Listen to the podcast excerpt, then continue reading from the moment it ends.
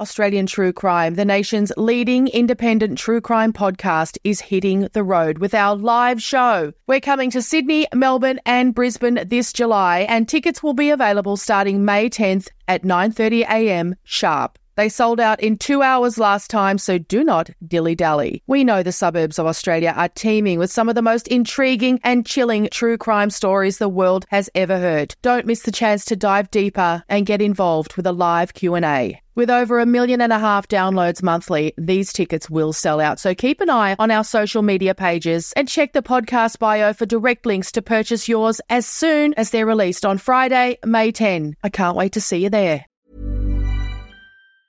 Burrow is a furniture company known for timeless design and thoughtful construction and free shipping, and that extends to their outdoor collection. Their outdoor furniture is built to withstand the elements, featuring rust-proof stainless steel hardware, weather-ready teak, and quick-dry foam cushions. For Memorial Day, get 15% off your Burrow purchase at burrow.com slash ACAST and up to 25% off outdoor.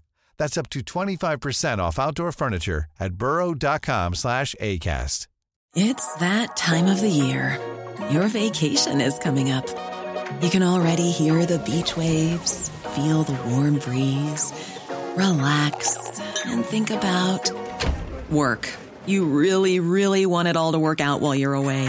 Monday.com gives you and the team that peace of mind. When all work is on one platform and everyone's in sync, things just flow wherever you are.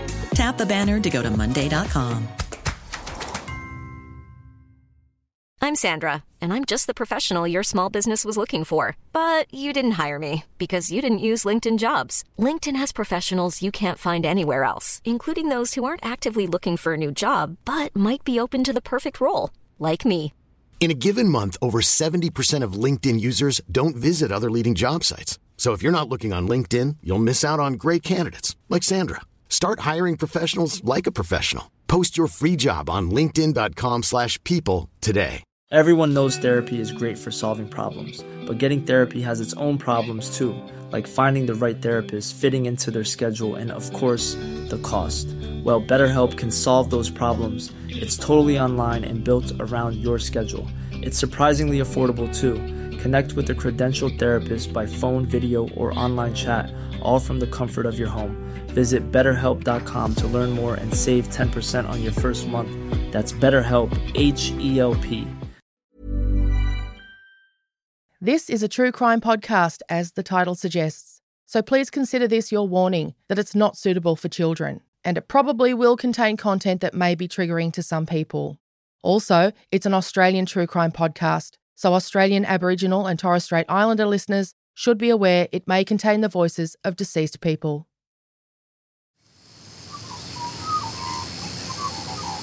The producers of this podcast recognise the traditional owners of the land on which it's recorded.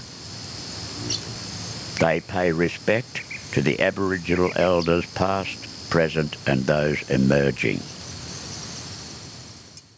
Meanwhile, they all jump into their cars and they're after me. So at one point, I remember I, I looked in the rear vision and I remembered thinking, is this really happening? This is like a movie. And I kept thinking, they're chasing you. You know, they're going to catch you.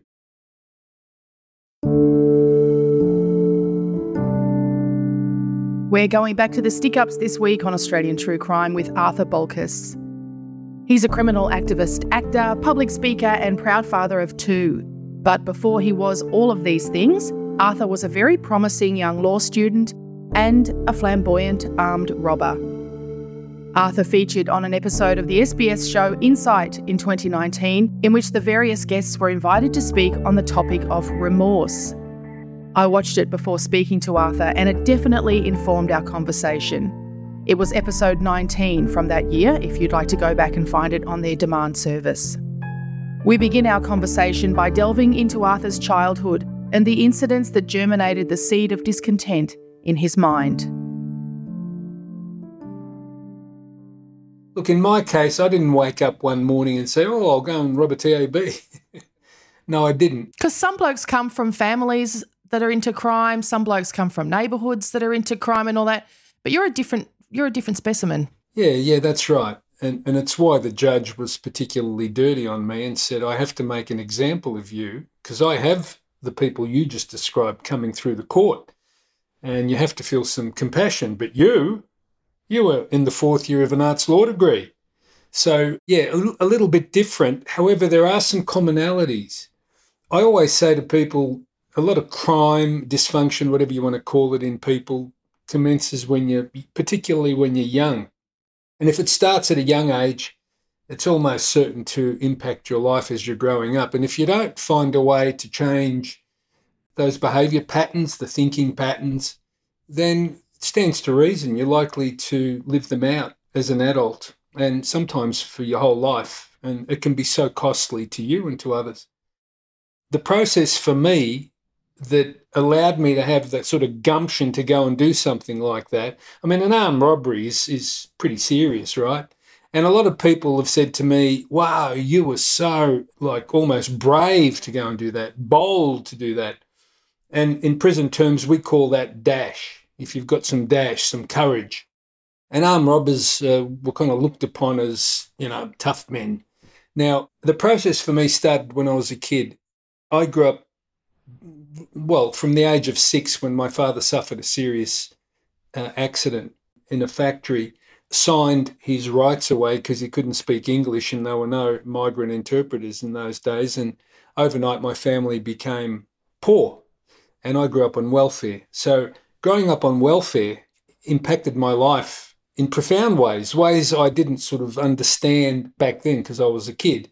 But what happened was I, I basically, at a young age, started to work to earn money if I wanted things because my parents didn't have the money. And I also started to steal. And no one taught me to steal, it was just an innate instinct. And I clearly remember the first time I did it. I was in a milk bar down the corner there with Mr. old Mr. Grotch, and when he turned his head to get something, the lollies on the counter, the little voice in the head, take it. And I took it. Interestingly, that was prior to my father becoming an invalid pensioner. So we weren't poor. It was a moral kind of thing, if you like. Anyway, after the unfortunate um, loss of my father's job and all the rest of it, I then rationalized what I was doing. Like, it's okay for me to do this because I don't have the money. We're poor and I deserve to have things like other kids. And look, to cut a long story short, I started stealing in small ways. And, you know, most people steal something at some point when they're young. But in my case, I kept doing it. And not only that, I really enjoyed doing it. And I particularly liked stealing things that were difficult to steal. So eh, built into the process of stealing and getting something that you want was the planning of it and then the execution of the plan. And there's a thrill in that, just the whole process of it. That is very much the sort of MO of the armed robber, isn't it? Is there's a lot of ego involved. There's a lot of I'm smarter, I can outsmart people, I can outsmart the place that I'm robbing, whatever systems they have in place, I can outsmart the coppers and get away with it there's a lot of ego involved in armed robbery. And you're right, there's a lot of dash. Most of us can conceive of a sneaky pinch, maybe pinching something when no one's looking, maybe, but not the idea of walking into a place and saying, All right, everyone, I'm here, I'm in charge, this is what's happening, give me the money. That's right, that's right. Look, um, yeah, ego is involved, of course, even unconsciously. I mean, I didn't consciously think oh, I'm better than them or I'm going it was a process of how do I get the outcome that I want? How do I get the money that I need? Just as we were talking then, I was thinking about other great stick up men that I've known, and they tended to have childhoods that disempowered them in one way or another. And I wondered if that ego, if, if ego is even the right word, if it's sort of a overcorrection of that, if there's a sense of wanting to have power, wanting to empower themselves. And I wondered how much shame there was attached in your family to dad not being able to work. Uh, he must have felt, I'm assuming, being the kind of bloke that he was, a Greek immigrant who's brought his mm. family to this country with every intention of working his guts out and giving them everything. Oh, absolutely. And then having an accident which deprived him of that. If he was ashamed, if there was a sense of shame around that.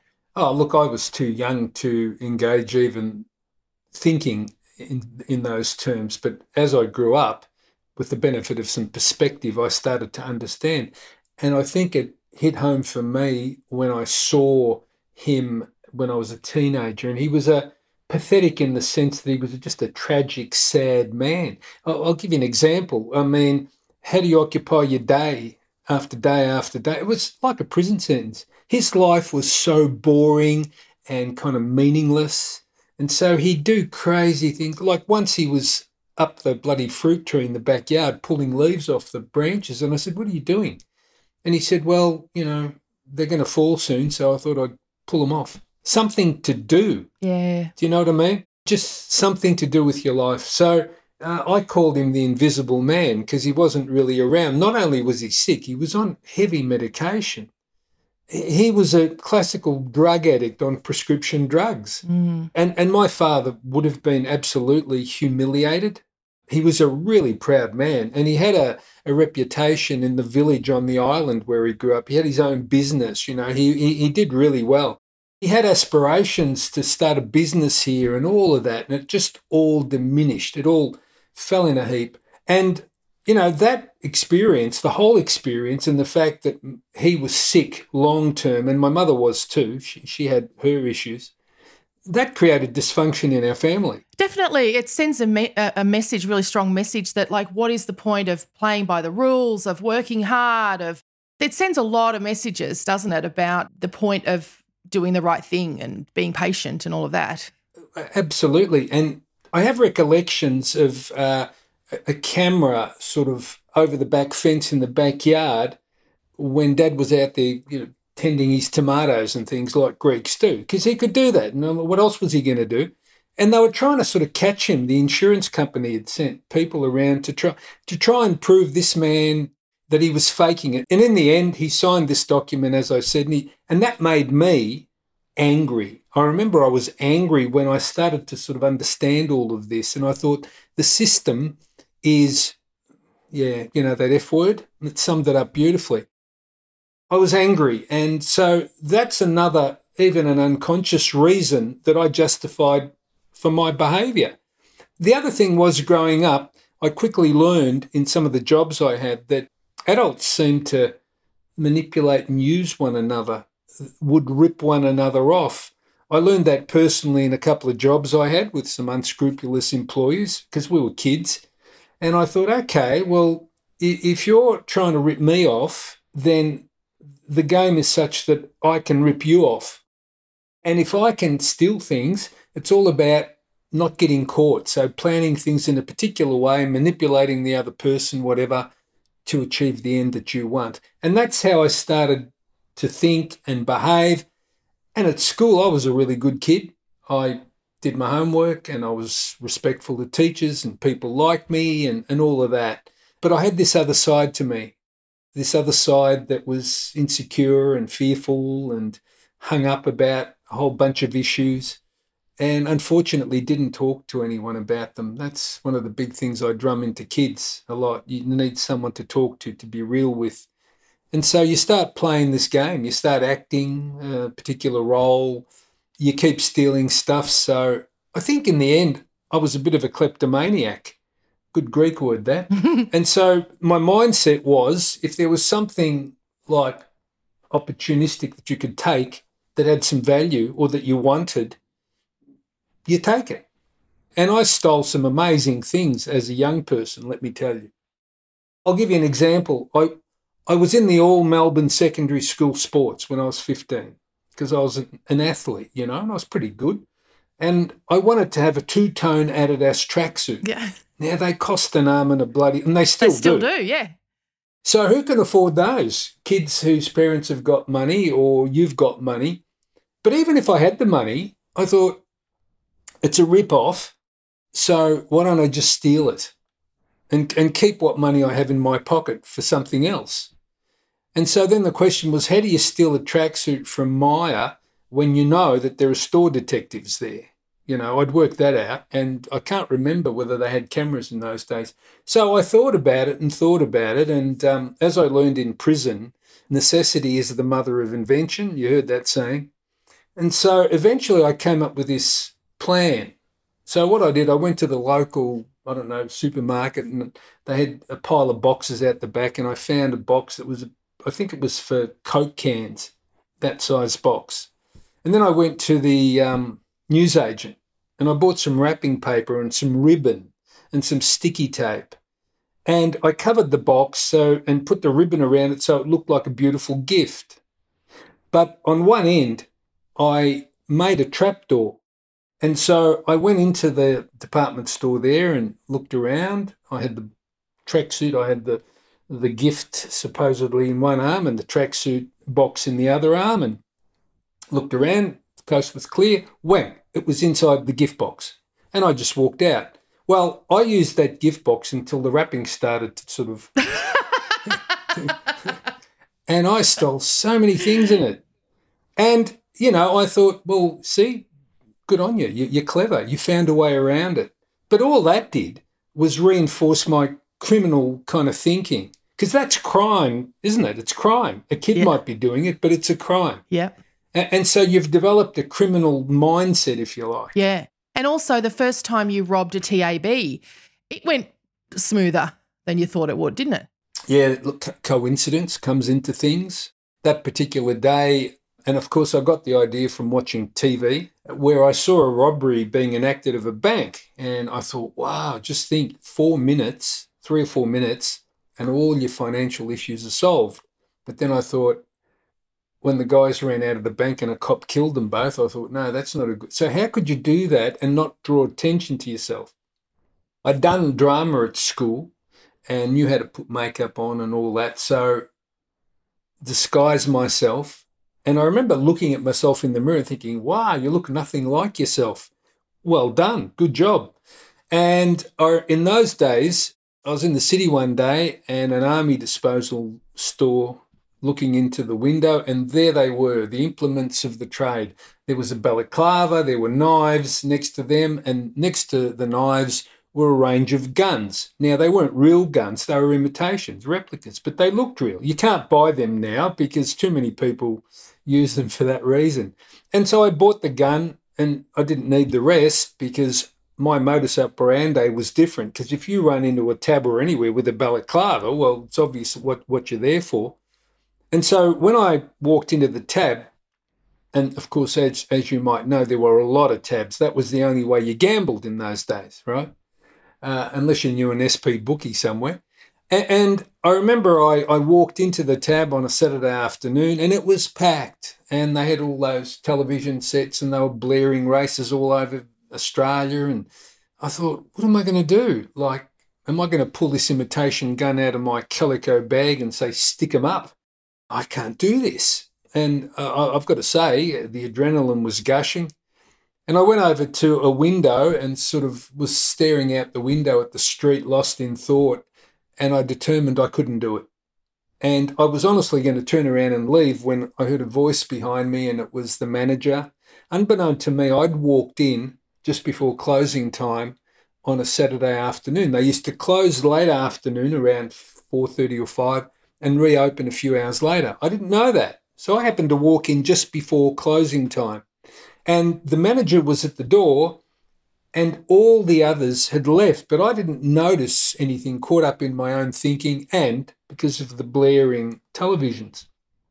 So suddenly there's him and me. It's easier. And I just stood there staring at him and he asked me again, he said, Are you okay? Uh, we've closed, you have to go. And that's when I pulled the nozzle of the gun out of the bag. And you'd think that we had rehearsed it because he just sort of walked back around into the counter area. I followed him. He pulled the drawer open and I stood there looking at him, real professional me. And he said, Have you got a bag? And I said, Yeah, yeah, I've got a bag. Here it is. So he put all the money in. I took the 10 cent pieces, the 5 cent pieces, man. I took the copper, I took everything. Money was just flowing out of the bag. And then I happened to say to him, Is that all there is? And if he'd said yes, I would have left.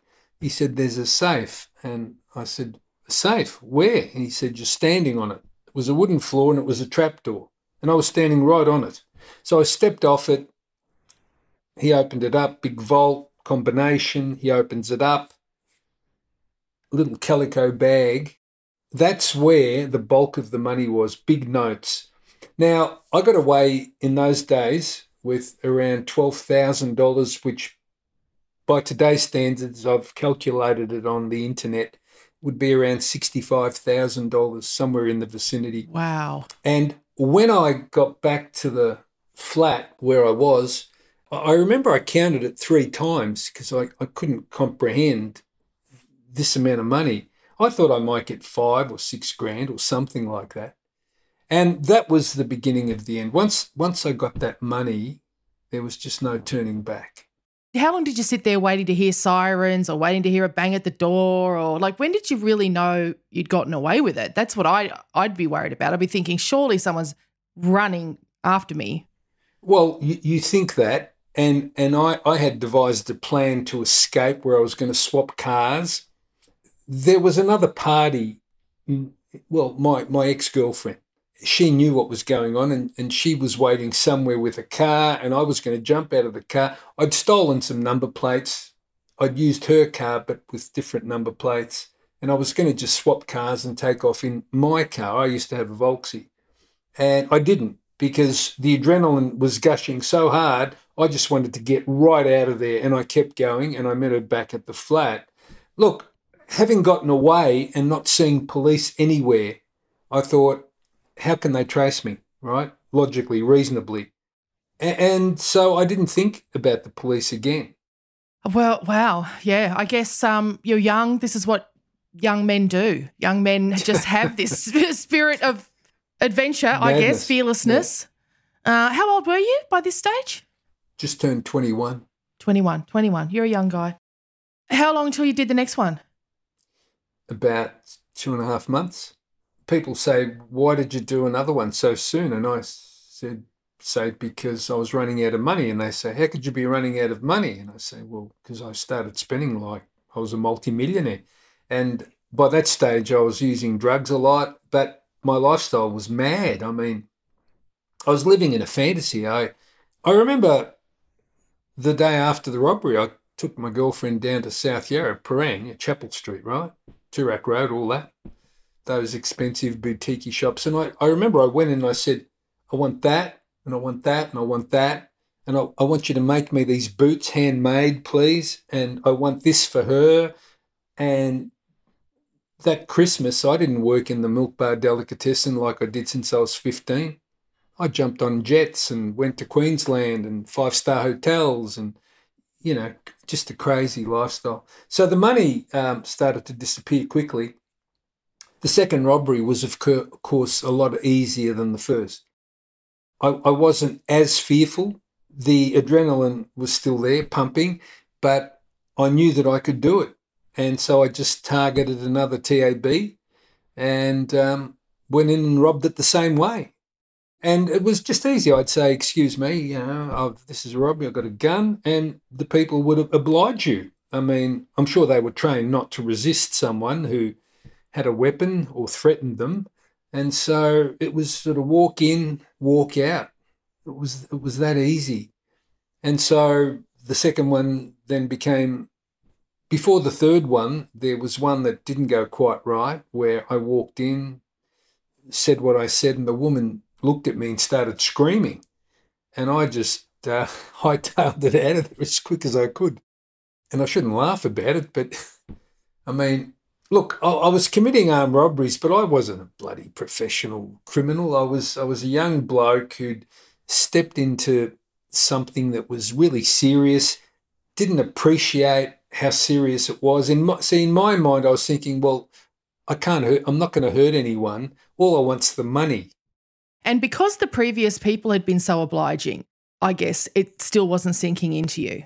No, and, no. But, you know, for that woman, and and again, is a reminder to all of us that she doesn't know that you're just a young bloke who knows he's not going to hurt anyone, and victims never know that, and that is something that so many armed robbers get to a moment where they go, "Oh, yeah, oh, sorry to all of those people. I screamed at them, get on the floor, and all that. You know, so many people get to a moment uh, people who do house robberies, people who think, oh, well, I'm not hurting anyone because there was no one home when I climbed in their window and took whatever I took. But the trauma that is associated with being a, attacked like that, being confronted like that, and being put in that situation, you know, is brutal. But it's something that the offender often just does not calculate because they know what's going to happen and they know there's there's very no, little danger there's no danger actually in the situation but there's also Meshel the unexpected the things yeah. i mean I, I, remember clearly one day listening to some young blokes in prison and, and they were doing fairly short sentences and i'd done three or four years at that point. and I said to them, "Oh, you're planning on a crime when you get. What about the unexpected, the thing that could go wrong?" And they said, "No, it's not going to go wrong. We're we're all planning this." And I said, "But you're in jail, so something went wrong. So you're you're either not very good or you're a bit stupid or something." Um, and and that's the truth. Things can go wrong. I mean, when I was caught, things went wrong, and I didn't expect what happened to happen.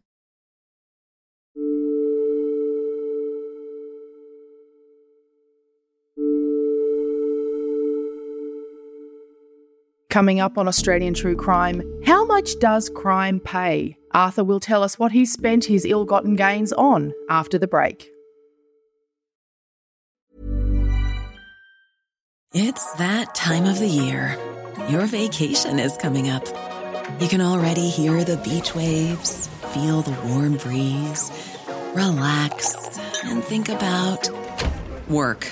You really, really want it all to work out while you're away. Monday.com gives you and the team that peace of mind. When all work is on one platform and everyone's in sync, things just flow wherever you are. Tap the banner to go to Monday.com.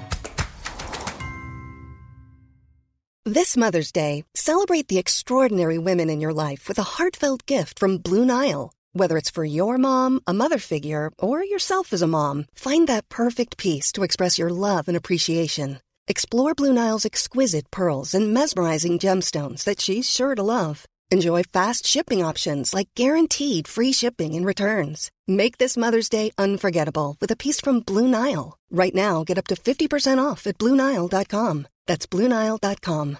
How would you like to look five years younger? In a clinical study, people that had volume added with Juvederm Voluma XC in the cheeks perceived themselves as looking five years younger at six months after treatment. Look younger, feel like you. Add volume for lift and contour in the cheeks with Juvederm Voluma XC. Reverse signs of aging by adding volume to smooth laugh lines with Juvederm Vollure XC. For important safety information and to find a licensed specialist, visit juvederm.com. That's J U V E D E R M.com. Not for people with severe allergic reactions, allergies to lidocaine, or the proteins used in Juvederm. Common side effects include injection site redness, swelling, pain, tenderness, firmness, lumps, bumps, bruising, discoloration, or itching. There's a risk of unintentional injection into a blood vessel, which can cause vision abnormalities, blindness, stroke, temporary scabs, or scarring. Talk to a licensed specialist to find out if it's right for you. Look, after what, seven months, I'd done three. I had two cars that I'd bought. I'd bought my girlfriend a sports car. And again, I was running out of money.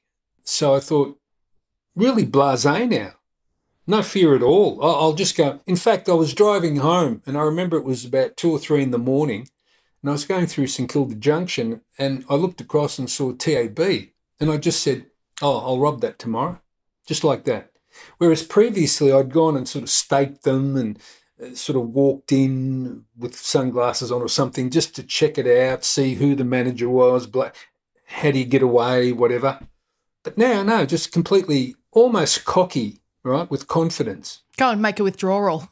Yeah, yeah, exactly, exactly. So that particular day on the Saturday morning, I went to um, this hotel in Carlton, which I used as my base. I put my disguise on, each time I did use a different disguise. So the first time I was a, a Vietnam veteran with an American accent, you know, bit deranged, you know, too many drugs uh, in, in Nam, and, and, telling the guy, you know, I'd sort of seen things and been in war and killed people. And Wow, just- that's very, very clever, isn't it? So that they they'd give a very different um, description to the coppers every time. Yeah, Wow. yeah. But the modus operandi was the same. Someone would wait, see, this was the part. And, and I didn't sort of think of that because I wasn't a crim. So the second robbery, I was a Frenchman. I went and got this sort of safari suit with a little straw hat with a feather in it, little goatee beard, moustache, and I changed the shape of my face, cotton wool and sponges in my mouth, up my nose. So I looked really different. The third one, I'm like a bloody mobster out of the 40s. I, I had this double breasted pinstripe suit on I, I, and, and a red velvet tie, and I had a friggin' hat on.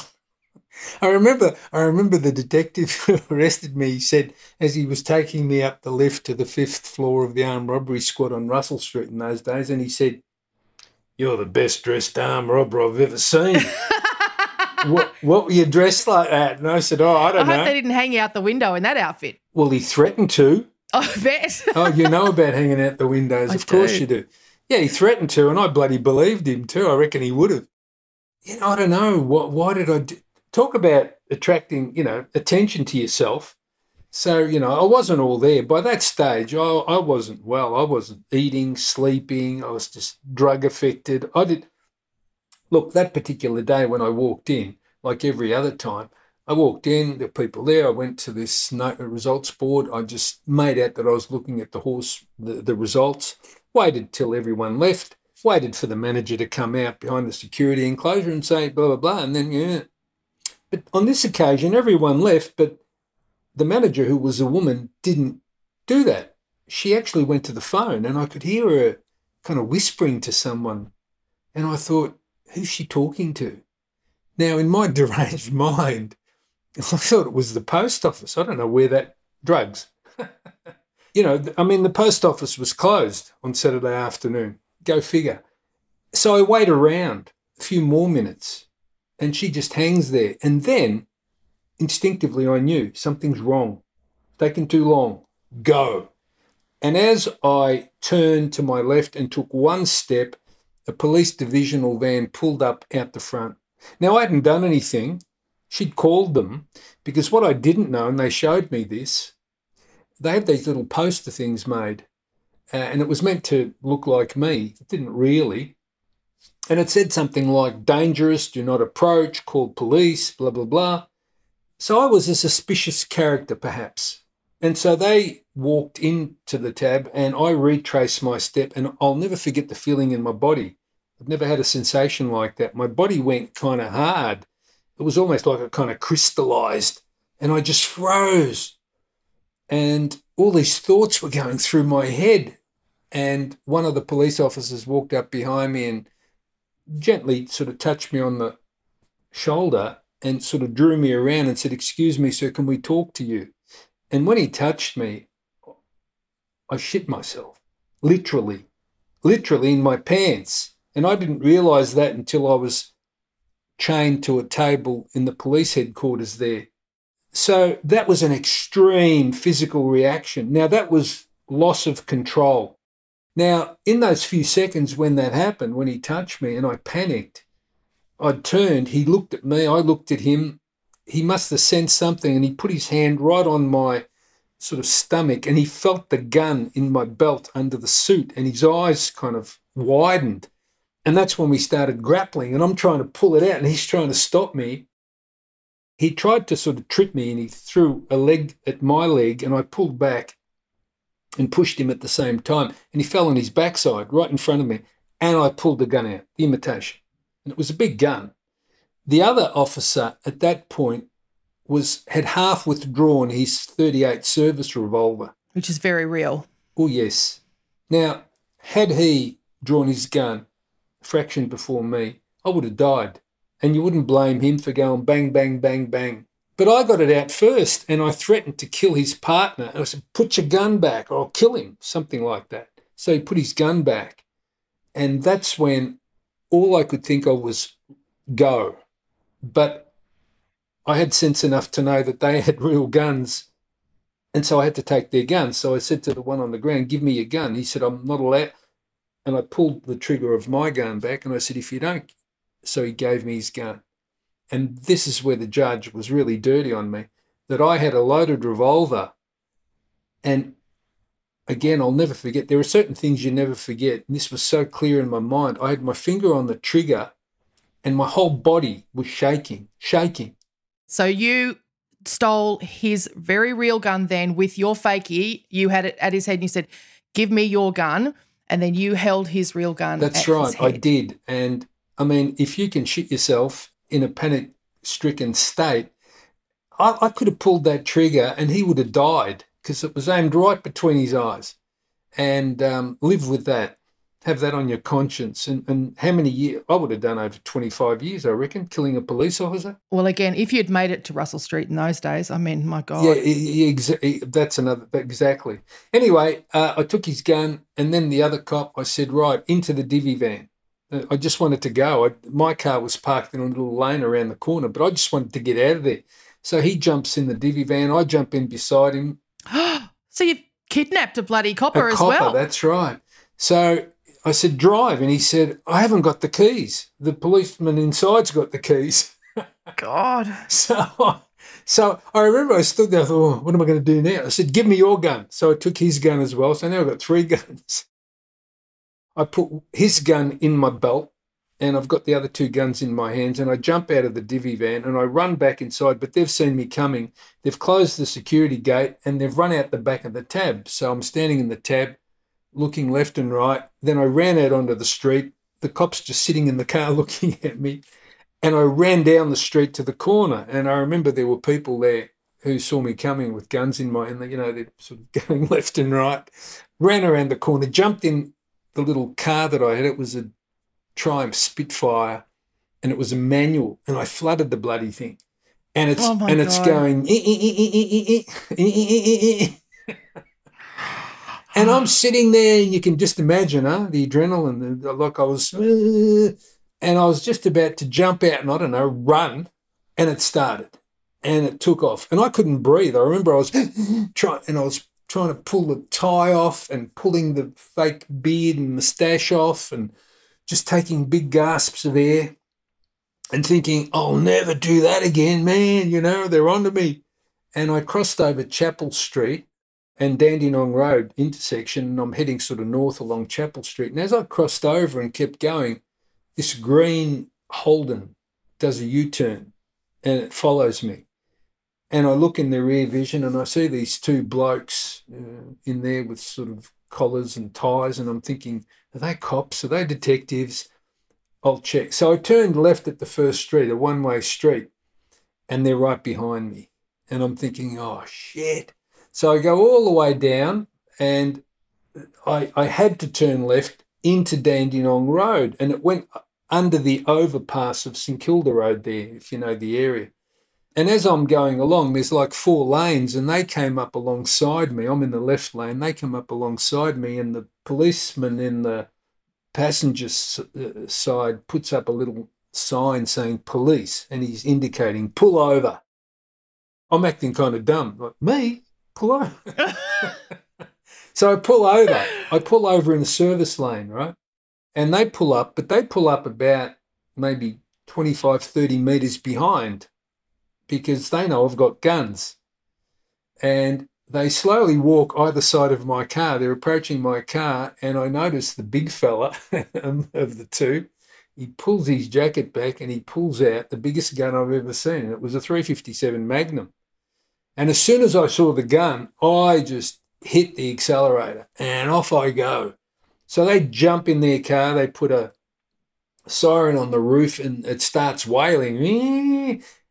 But there's traffic, right? There's four lanes there. And as I'm approaching, I've done now a great big circle and I'm back where I started, Chapel Street and Dandenong Road. And I notice up ahead, there's police cars across the road blocking the lanes except for one lane just to let traffic. I mean, this is, by the way, this is Saturday evening Yeah, yeah. in the middle of Prahran. Like, this is, for, for anyone who doesn't know Melbourne, this is like, this is a very busy suburb, but also on a Saturday evening, it's always been it's it's a going out kind of place. There's restaurants, there's pubs, there's nightclubs. That's right. And again, we know now, we know you. You're a nice guy. We're enjoying your company, but no one else knows that. All they know is you're a guy who's just tried to knock over a TAB and you've got guns. That's right. Like for these coppers, they're just thinking, is this bloke going to start shooting people? That's right. How do we handle this situation? Exactly. My God. Okay, so you're approaching this roadblock in the middle of Prahran on a Saturday evening. And you've shat yourself ages yeah, ago, by the way. right. So this that's is right. like, A- a- and I'm weaving through the traffic, and I get right to the front of all this traffic where the opening is, and the cops see me and they know it's my car, but I just go through and they all scatter, right? So, and then I turn left again and I go down Chapel Street again, and I turn left at the same bloody street. I, you know, I'd, I'd lost it. doing this big lap. Big lap. Meanwhile, they all jump into their cars and they're after me. So at one point, I remember I, I looked in the rear vision and I remembered thinking, is this really happening? This is like a movie. And I kept thinking, they're chasing you. You know, they're going to catch you. I'm trying, like this particular car that I had that day was only a 1300. If I'd had me Alfa, I would have probably killed myself because that, that went fast. And they're trying to overtake me. And it was a divvy van. There were two divvy vans. And the detectives ended up about three or four cars behind, which was fortunate because they're trying to overtake me and I'm going right and blocking them and they're going left and they're going right. And eventually one of them just roared past me and slammed the brakes on side on and I couldn't get through. So as my car was still moving, I jumped out with my guns, gun in each hand, Of course. gun in my belt, which I was paranoid was going to go off and blow me balls off. And, and I start running. I just run. And there were housing commission flats there on stilts. And there were quite a few of them, I remember. And in the middle of these housing commission flats was an open park area. And there were people there. It was a sunny day and kids were playing in the swings and pe- people were there walking around. And I'm running right through. So I go under the stilts through the park, and that's when I heard stop. And then I heard bang, bang, two shots. And I stopped and I put my hand straight up, gun in each hand. and people, I remember everyone hit the deck. Parents were grabbing kids and throwing them on the ground. Everyone just hit the deck. And as I stood there with my arms up, they were warning shots, by the way. The police fired them up in the air. I remembered thinking about my family, my parents, and it hit me. And I started to run again. And as I ran, I heard four more shots. Now, the detective who eventually dealt with me told me there were two warning shots when you kept running because you were armed. The next four were aimed at you. And he said to me, I'll never forget, he said, You are only lu- so lucky that it wasn't me firing because we weren't immediately behind you. It was a couple of uniformed police, and they've got 38s, and over 20 or 30 metres or whatever, they're not very accurate. If I'd been shooting, he said, You wouldn't be here. And I believed him. I remember there was a low fence, and I tried to sort of go over the top, and I clipped it, and I hit the ground, rolled around. And as I was about to get up, I heard a voice. And the voice said, Move and I'll blow your fucking head off. And I turned around and there was a policeman. It might have been the detective, I can't remember, standing in that sort of arm position, holding the gun, uh, the wrist, and all that. And if I'd tried something, he would have shot me. And I just put my hands up. And I was bundled up dragged across. They just ripped my shirt open. You know, the jacket went off, the zip broke. They pulled my pants down around my ankles, threw me up against the divvy van, handcuffs really tight on the back. I'm like, oh, take it easy. And as I sort of sat there, like trying to comprehend what was going on, I, I was completely blown away. It was surreal. It really was. It didn't feel like it was real, but it was. And as I'm sitting there, I hear a police officer trying to hold back the policeman whose gun I'd taken. He was trying to hit me, and he was, and they were holding him back, saying, "Not here. There's, there's people here." And and I was saying, "I'm sorry, it wasn't real. You know, my gun wasn't real." And then I hear a voice say, "Oh, you you stink," and I looked around, and it was this quite pretty, blonde-haired police officer, and I thought, "Oh, that's a bit rude. What, what are you saying that to me for? You know, I, I think you're nice. Why are you being so rude to me?" Yeah, that was I'd lost the plot, and then they obviously put me in the back of the divvy van, took me to Russell Street, and up we went.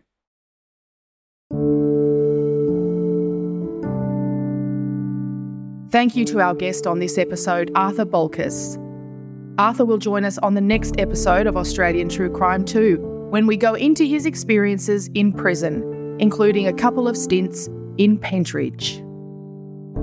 If you need support after listening to this podcast, you can call Lifeline on 13 11 14 or contact 1800 RESPECT on 1800 737 732 or 1800 respect.org.au. Indigenous Australians can contact 13 Yarn on 13 92 76 or 13yarn.org.au. Thank you for downloading this episode of Australian True Crime. We'll be back next week.